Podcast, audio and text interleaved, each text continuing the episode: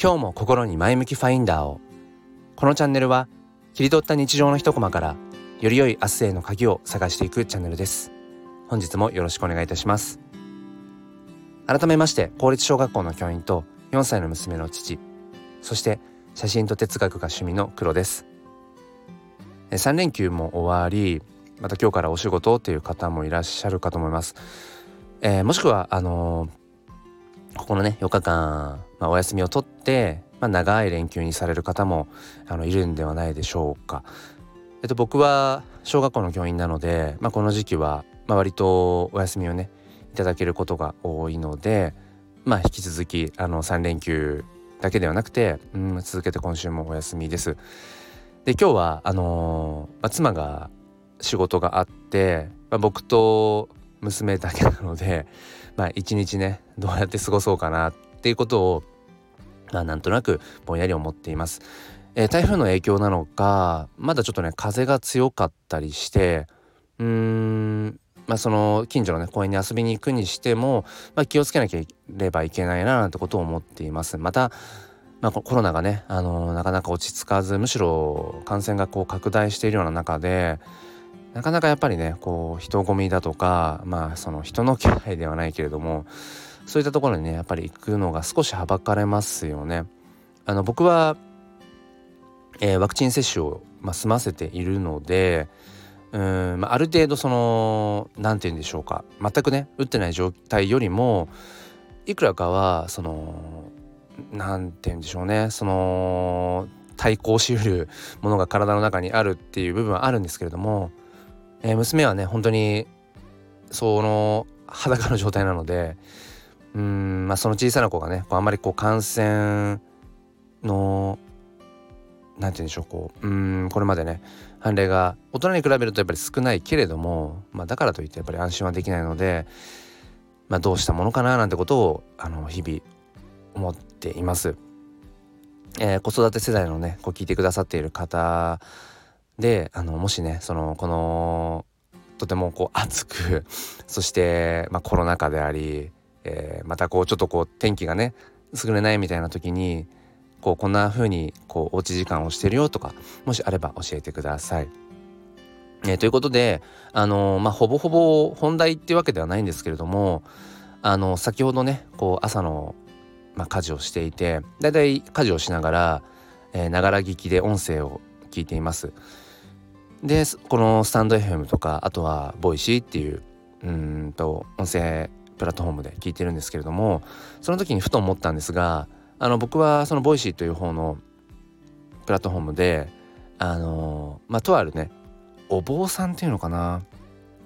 うん女性の方のお坊さんの、えーと、とチャンネルをフォローしているんですけれども週に23回更新かなだからたまたまそのタイミングが合えば朝そのまま聞いてリアルタイムで聞いてっていうことがあるんですけれどもこれ不思議なものであの刺さる時と刺さらない時が結構顕著にあるんですね。であのその内容によるのかなって思ったりするんですが、まあ、大半がやっぱり心のことなんですよね。あの禅を通した考え方般若心経のこととかもあの散りばめられていたりだとかするし座禅のこととかもね話に出てくるし、まあ、集約するとこう生きるってことはどういうことなんだろうとかうーんより良い人生って何だろうとかうん心自分の心と向き合うってどういうことだろうとか、まあ、そういうテーマに集約されるんですけれども僕僕が集約しちゃ失礼かもしれませんが。でだから大体いつもその、うん、大きくテーマが変わるわけじゃないですね。突然その例えば、あのー、資産運用の話が出てくるとかってわけではないし、うん、だからそのそんなにこうこれもちょっと失礼かもしれませんが大きくね幅がこう触れるわけではないんですけれどもでも刺さる時と刺さらない時がやっぱあってでそれは僕の中のうん気持ちとかにもよるのかなと思ってたんです。自分の気持ちがこう沈んでるような時はよりしみるかもしれないしあんまりそういった人生って何だろうとかってことを考えていないような時はその話がねこう染みてこないのかなと思ってたんですがあとまたもう一つ別でこれあるなと思ったんですけれどもえっ、ー、とその要は話を聞く音声としてこうインプットする時のタイミング、えー、と時間帯ですかね。これももしかしたら大きくある、あのー、違いをね生んでるんじゃないかななんてことを思いました。あの今朝はすごく染みたんです。その方のお話が。そう。であのまあ割と早朝ですよね。あの4時台5時台とかですけど。でうんと昨日か一昨日昼間聞いてたんです。その時はねあんまり染みなかったんですよね。って思った時に、まあ、これはまあほあの仮説もあるんですがやっぱり朝朝一起きてうんそこまで時間が経っていない、まあ、早朝ですよね。でやっぱり脳が割と空っぽな状態だからやっぱその時に人の話を聞いたりだとか何かをインプットした方があよりその奥まで染み込むんじゃないかなってことを思ったんです。でで逆にその昼間なんかは割といろいろねバタバタ何かこうまあ、子供とのやり取りもそうだしうんいろんなことをこうしてる中ででそのいろんな音もね情報として入ってくるようなそういう中でやっぱり脳がある程度こう稼働してる状態でそこに、うん、何かインプットしようとした時にそっかそれでそのあんまり染み込まないってこともあるのかななんてことを思いました。いわゆるそのまあ受験勉強のね時なんかに、うん、